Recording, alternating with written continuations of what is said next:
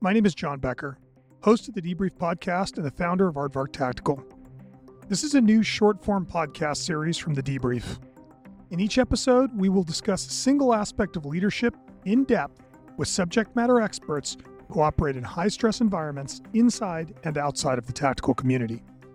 The goal of this series is to give you direct access to the men and women whose leadership skills have been tested in the world's most dangerous situations and to provide you with specific, actionable information that you can use to hone your leadership skills. This is Battle Proven Leadership.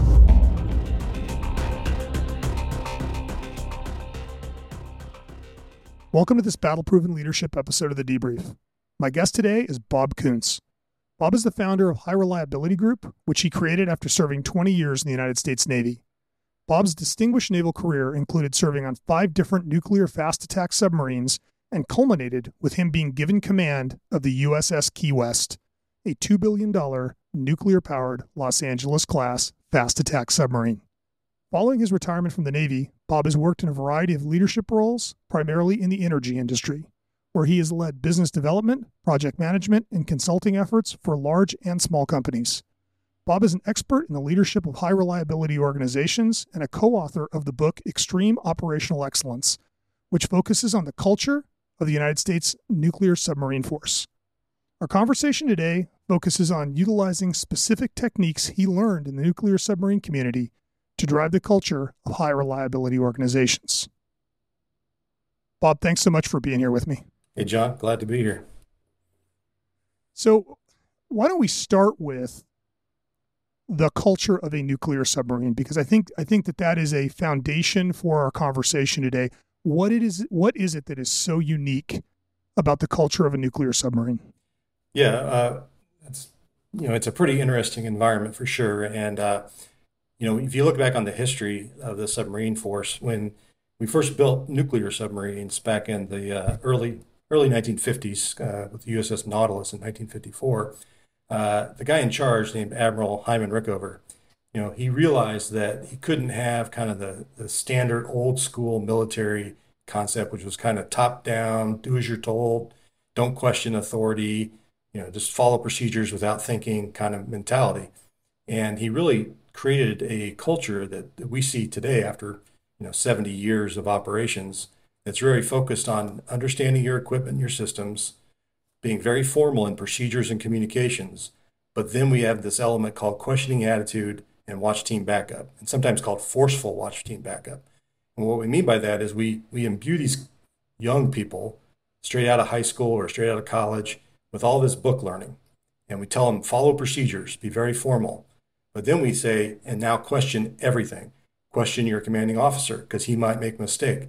Question your executive officer, she might make a mistake. Question the procedure, it could be wrong. Question the equipment, it could be operating incorrectly. So you're constantly told to question everything around you because something's trying to kill you. You're in a submarine, 800 feet underneath the ocean. The pressure is pushing on you. You're operating a nuclear reactor, you have torpedoes, tomahawk missiles.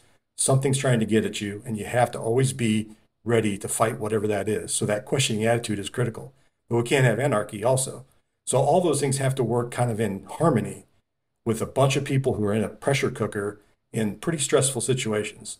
And so, you know, somehow we're able to fuse all those, you know, kind of formality with questioning attitude and forceful watch team backup all together and have a pretty strong track record for not only getting the mission done, but also safety when you look at the history of the nuclear submarine force. Yeah, I mean the parallels between what you did and what our average listener does, you know, are, are, are so many of our clients and our listeners are are you know conducting hostage rescues. They're conducting high risk military operations. Uh, they are in zero failure environments. And and that was part of the reason i wanted to sit down with you is you know it's it's you say you know something is trying to kill you. Like in, in a nuclear submarine it seems like everything is constantly trying to kill you. Uh, and so you know when i first read uh, your work and and saw you I, I said this this is an interesting conversation because I think that there are a lot of parallels between what you did and, and what our listener does, but also I think that the way that you have constructed culture eh, or, or even destruct, you know, deconstructed culture and looked at um, why that culture exists and, and what underlies it is is really valuable for for any leader, right? You know, a, a law enforcement or military guy, but even a business leader, understanding a high reliability organization, um, I think is really important. Talk to me about what what underlies the culture. Like, give me give me kind of Bob's, um, you know, I- initial thoughts on on how do I create that culture in my organization? Like, where where do you start with a with a nuclear submarine? Oh wow, yeah. It, when we go into our clients, you know, it, it's all about how do you get that culture. You know, how do you build that? The the nuclear submarine force has been kind of a bottom up. You know, take in young people and and it's a closed off culture, so it's a lot easier. When we work with our clients and they've got you know people coming in at senior levels and trying to build that culture is a lot more challenging. But what we teach uh, is that the feedback mechanisms between the culture you want, the management system that you're operating by, so all the policies, the standards, the procedures, that's an important link. And then you have to have these feedback mechanisms, these loops that go between the culture, the leadership, and the management system. And without those feedbacks, you don't fix anything. So maybe you have a procedure that's wrong, or you have a standard or a policy that's not working well out in the field but you don't know that back in the headquarters because no feedback mechanism is in place.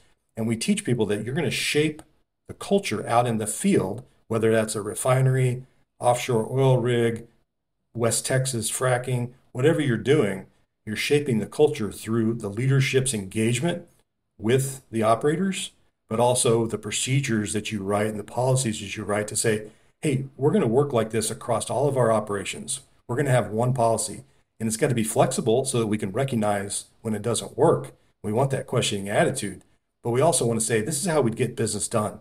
This is the right way to do it.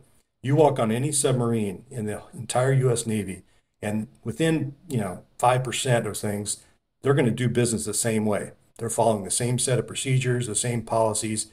There may be some personality differences, but it's pretty much the same culture on that, and that's pretty important.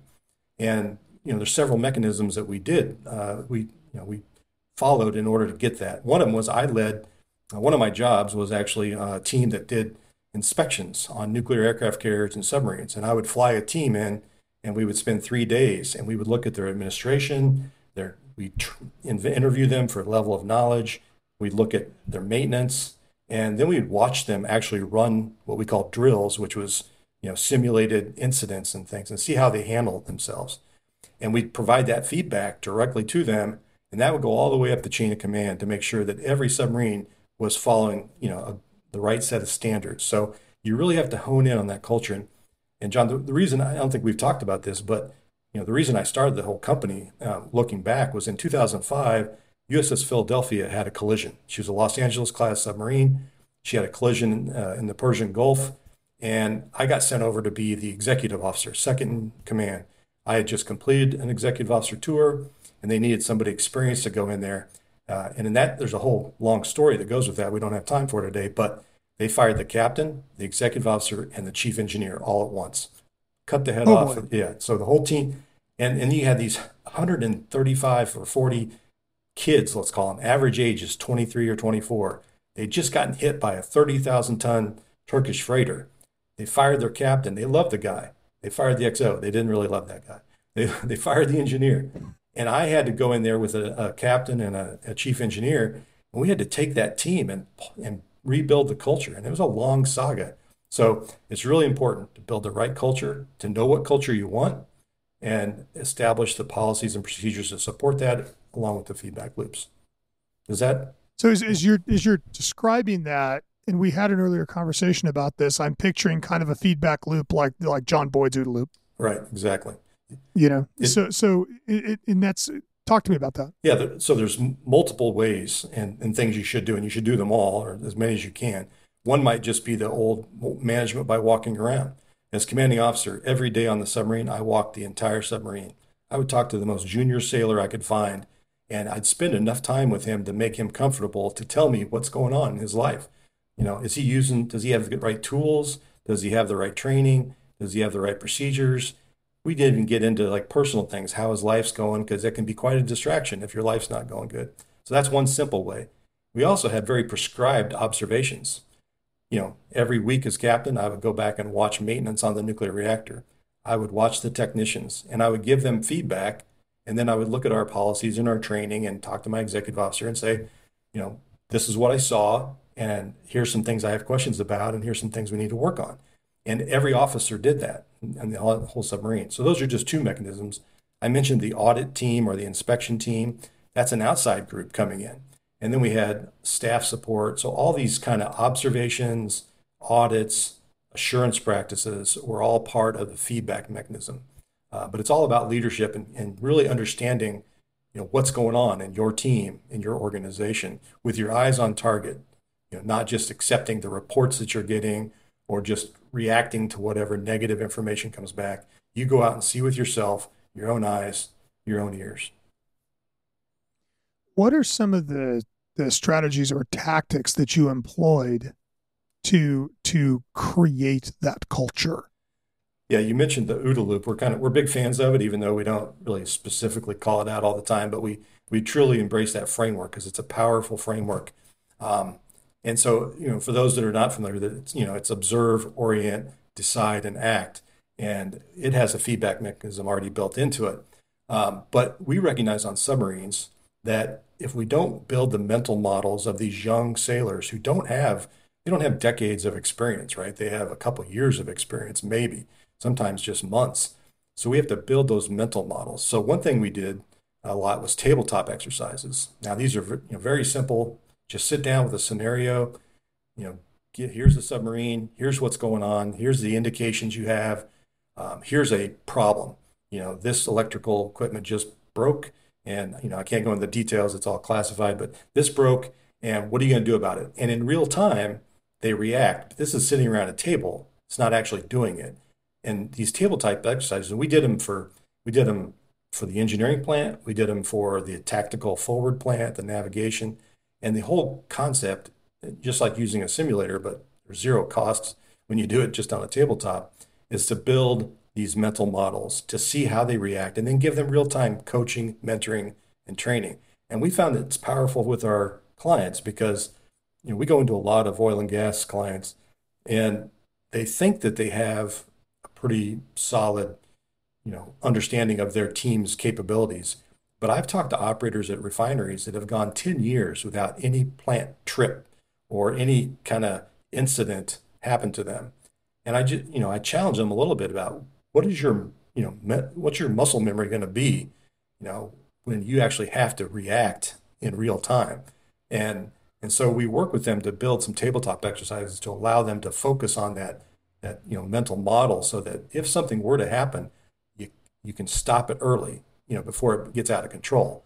If you look at all the major incidents uh, in the industry, there were indicators, there were red flags popping up all over, but people convinced themselves it was okay or they didn't recognize the red flag. I mean, Texas, you look at Texas City refinery explosion in 2005 or you look at uh, Macondo, Deepwater Horizon. Those are just a couple examples. And those red flags were there, John. It's just, you know, they allowed themselves to kind of get in a group think. They weren't challenging their, you know, with a questioning authority. And, and I believe tabletop exercise is one of those things that anybody can do at any time. It's simple, doesn't cost anything. You don't have to have expensive equipment.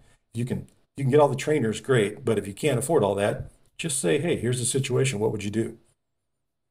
You know, it's funny. We we did an episode um, at first in the first season about decision making exercises, right. and uh, it was a couple of guys from the California Association of Tactical Officers uh, during COVID. You know, we're we're asking themselves, how do we continue training? How do we continue teaching, even though we're all wearing masks and hiding in caves? Uh, how do we get out and and actually do this? And they came up with this idea of doing you know tactical exercises without troops, as the Marine Corps would call them, or tabletops and, and the idea was, you know, you, you, arrive at a scene. Here's the information you have. What do you want? What do you want to do? Okay, now this information has changed. Here's this, and you run that three times, and then the, what they were doing is they're all based on real events. Right. And they would go back then and say, "Here's the guy that went through that event, debriefing what happened." And we fortunately one of the guys josh wofford was uh, you know was in the middle of getting an edd in in education and showed the rest of the world like this is what you're actually learning and why. But what we realized very early on in watching these DMEs is when you go through an exercise like that, when you go through a tabletop exercise, you are especially if you are having to react on the fly in front of your command staff or in front of other people you're living the event Right. you're living it with less stress i mean obviously on a nuclear reactor like hey something's going sideways means potentially everybody could die but that's also true in a tactical operation Yeah.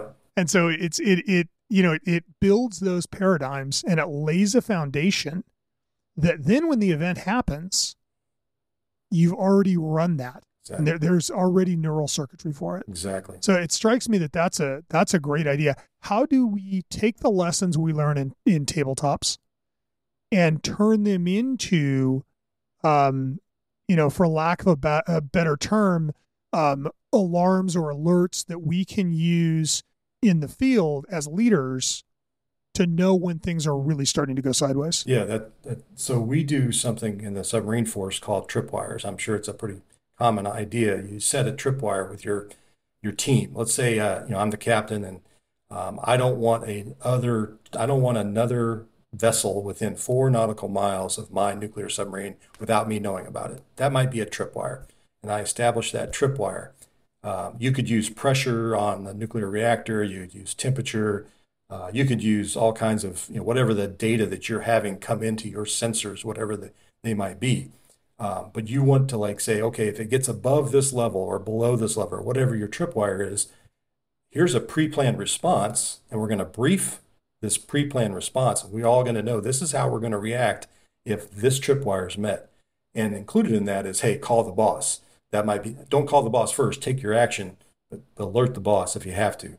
Uh, I mean, after you take the action. So tripwires are very powerful. And, you know, again, we, teach these to our clients because they don't, they, they, a lot of them have never thought about this. But if you tell a plant operator, hey, if you ever see pressure higher than 600 pounds per square inch gauge, you know, I want a phone call on that because we've been having some problems. And, you know, so I'm going to set that as a tripwire. And it, it, it's really, what's interesting is it, it, it, it elevates the decision making a little bit. And it really, you know, when you leave an operator with any possible scenario that they have to think through, it's almost unfair to them. I don't want to do that to my operators. I want to say, here's the plant design, here's how it's supposed to operate, and here's my biggest risk. And I'm going to set a tripwire so that you can tell me when you see a problem. I want to help you. I want to make sure you have the right. I know you're trained, I know you're experienced, you're there doing the job, but I also want to make sure you got the help you need if we hit one of those tripwires. And so I think it's incumbent on a leader not to leave the operator out in the field on their own without setting some of those parameters. And it's not babysitting in my mind, it's actually helping them and enabling the team to support that operator. So that's how I look at it. And I think it's helpful uh, for others in high risk, high consequence environments to take that on. So it's interesting, you know, there's a concept of immediate action drills Yeah. In in military units that if, you know, if somebody screams grenade, everybody's on the ground. Yep. And we're not going to stop and go, "Oh, is it really a grenade? What happened?" No, that's you will immediately respond with X with Y. What I love about that cuz tripwires is kind of a slightly more elevated version of that, right? It's it's, you know, we're looking for certain signals and if if those signals occur, we are taking this action. Right. And and there's there's a couple things I like about that. One is you know, those tripwires are there because if something is, you know, if you hit a tripwire, you have already predetermined that that is significant and we need to take action. Yep. So we're not going to stand there and think about what to do, Right. right? Uh, especially when we're in a stressful situation where thinking about what to do might cost everybody their lives. Yes. Exactly. We are going to act and then we're going to think, uh, which which eliminates that that you know your vapor lock and and kind of you know front sight focus that happens with, in, a, in a stressful situation. The second thing that I love about tripwires, and, and I think is is interesting for every leader, and I try to do this in my own business, is we are very prone to incremental decision making. Mhm. Yeah. We're very prone to like, well, if it, the pressure gets to 500, then you know that I'm going to do something. But then the pressure gets to 500, we're like, oh, man, nothing's really that bad. Maybe we'll wait till it gets to 550 right A- and and we make a series of incremental decisions that lead us you know into destruction. And and i've read a lot about airplane disasters and and you know there's there's a great book uh, called meltdown that looks at a variety of different you know nu- nukes being the obvious example. But it, there is always incremental decision making in play in in catastrophic events. Yeah, just on a side note, so we also have and believe strongly in something called a technical authority. And what we mean by that is there are certain param certain tripwires are set by the four-star admiral, the director of naval reactors. And he wrote them in a book and said, if you hit these, unless you're in battle and you're, you know, you're going to die if you don't, you don't violate these without my permission. And so that's a technical authority, technical authority tripwire. Again, if you look at some of the major disasters, whether it's Chernobyl, Three Mile Island, Gulf of Mexico, you know, Deepwater Horizon, if they had a technical authority in place, they said, oh, we hit this tripwire, and it's not only the operational boss who feels the pressure of the schedule and the budget, it's the technical boss who's removed from that decision. When you think about the Challenger and NASA, you know, they had information about the O-rings in 1986, and they didn't have a technical authority in place to say, whoa, you know, it's not an operational decision anymore.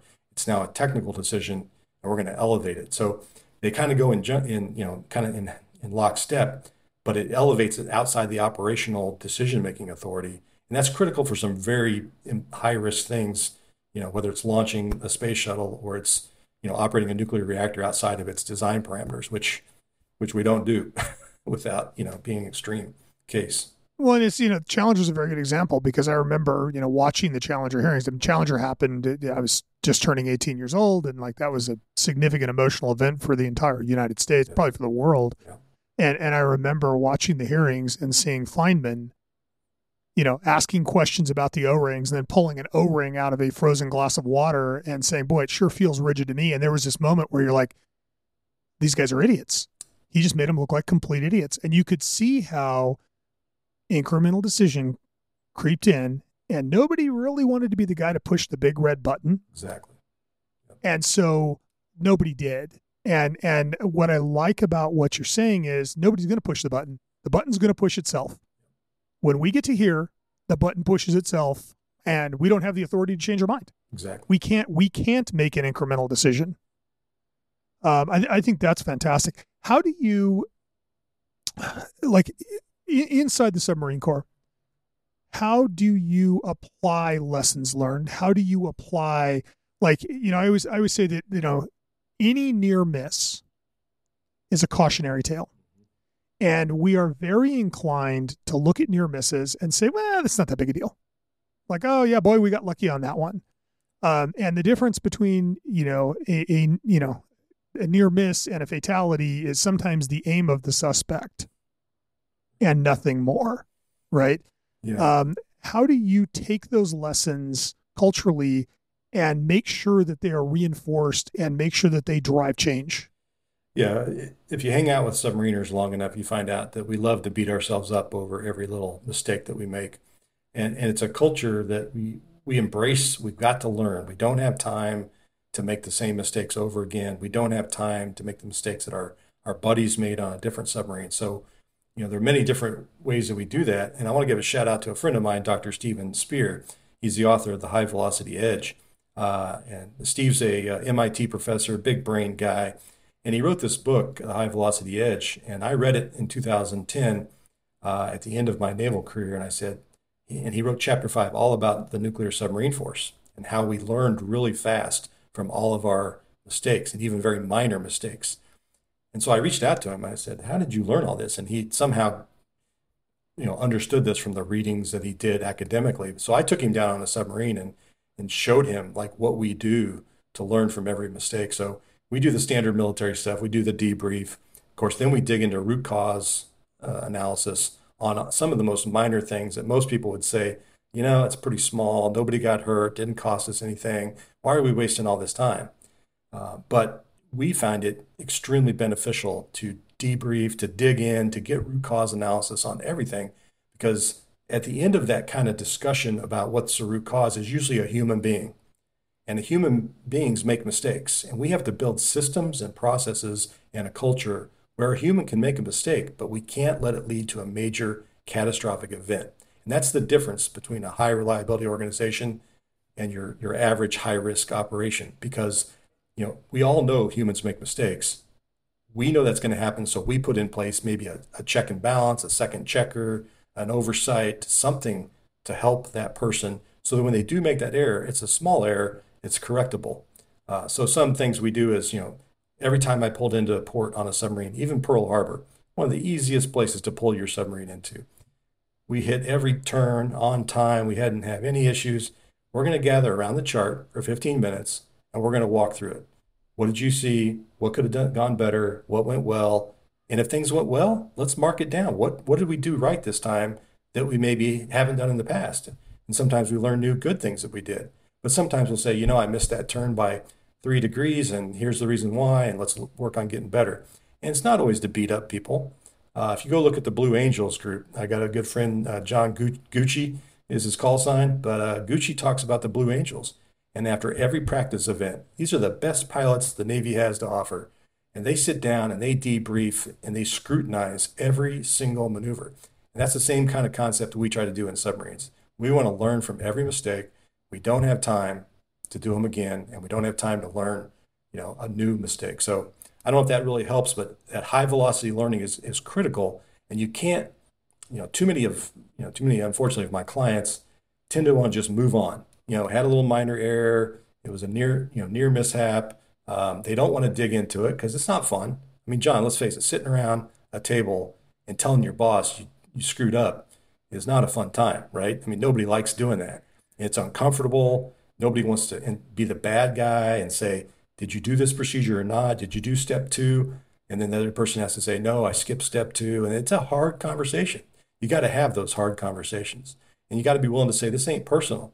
All right. We just all want to get better because we're operating a pretty intense, high risk operation here. And everybody wants to go home at night or get the mission done and go home at the end of the deployment, whatever the case may be. So you got to embrace learning. You got to embrace taking that criticism uh, you, and you got to look for opportunities to learn fast and move on after that. So I think it's a it's an interesting culture we see right now because we are seeing more and more often teams are you know celebrating their successes, telling their successful war stories, but when something catastrophic happens or something bad happens, it's never debriefed. It's never talked about. I mean, uh, you know, recently I've you know been involved with teams that have had pretty dramatic shootings that have led to officers being killed or whatever, and and there is no sit down and no debrief. How do you teach an organization that that culture of debrief is absolutely essential? Well, if we can get them to embrace the concept, we teach them something called the critique. And I don't know if this is unique to uh, to the submarine force, but if something goes wrong within an hour, we have relieved all those operators with other qualified operators we sit down, and this is, you know, if you're in a submarine, there's nowhere you can go to hide, right? You can't, you can't go off shift. You're there. So we pull them into the wardroom, which is, you know, the officers' area. It's uncomfortable, it's stuffy, it's tight, and we sit down within, typically within an hour of the incident, and we have the logs, we have the procedures, we have the diagrams, and we have everybody who was involved. And we go through a timeline of the event. Okay, 1000, this happened. This turbine generator tripped. 1002, what did you do? I did this. I did that. We get the timeline of facts, and then we go through the procedure to make sure that it was per the procedure or not. And if it wasn't, why? We use the diagram, make sure we all are on the same page on how the equipment's supposed to operate. And then we just dig into what the decision making points were, because there's always key decision making points along that timeline. And if you don't get that timeline down, people can kind of their memory starts to kind of go sideways and they forget. And if you don't do this right away, right after the incident, they also tend to forget. So we do this critique process, and all we're trying to capture is the timeline. And we don't even try to go for root causes. We're just trying to get the timeline of facts and kind of what the decision makers were thinking at the time and what they saw. And if there are any conflicts of what people saw or did, then we try to root that out the best we can. After that, we get those people on their way and the senior decision makers start thinking through all right what were the root causes and what's the corrective action and sometimes it's all right we're going to do a little training get back in the saddle sometimes it's holy crap our procedure's jacked up we got to submit a, a change we're going to do a temporary standing order on that procedure so it can be a wide spectrum of reactions but capturing that information right away making sure it's not a blame game either john because too many people go in and say well the last guy that touched the valve screwed it up. Well, okay, let's time out. Let's take a look at what we did. We put that person in that situation. Was the procedure right? Was the training right? Was the equipment right? Whatever the case may be. that person is human, and we set him up before we go to blame somebody. Can people make mistakes? You betcha. Do we have to sometimes look at that person and say, you know, they made a bad decision and we'll deal with that separately from the system? But from the system standpoint, what can we do to make the system better to make sure somebody else, you know, doesn't make that same mistake?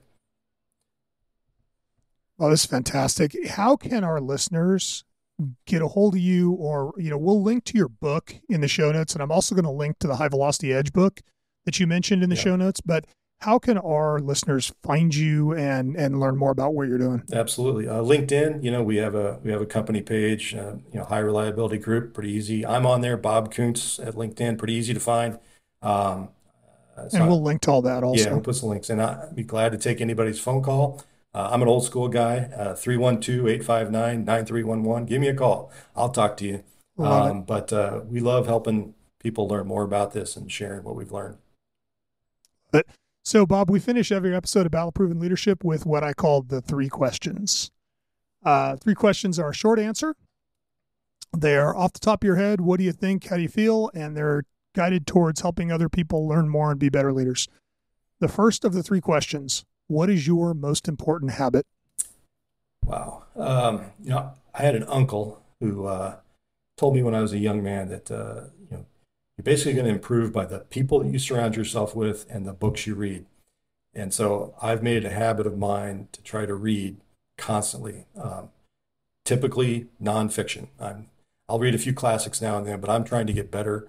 I'm trying to learn history and uh, trying to learn um, all about this world. So I would say don't stop reading, don't stop learning. What is the most important thing for building an effective team? Number one is trust. Trust, trust. You have to build the trust, and you can't ever violate that trust. The team has to know that you have their best interest at heart. And uh, if you, once you violate that trust, um, it's really hard to get back. So I focus on that. What is the one thing that every leader needs to know? This may seem a little self centered, but I always say know yourself, understand your strengths, understand your weaknesses. Uh, as a young man, I thought I knew everything and could do anything. I was pretty, you know, gung ho. And it wasn't until I really started thinking about, you know, what are my strengths? What are my weaknesses? You know, how can I fit into the team? That's when I think you really start learning to be a better leader. It's when you recognize that that uh, you have to know your strengths and weaknesses. So get to know yourself um, there's a variety of testing and all this psychological stuff. I'm I'm not a PhD, uh, but I've learned to understand how I work and how I work best with others and help others. Bob, thank you so much. This has been fantastic. You taught me a lot. Thanks, John, for having me. Appreciate it.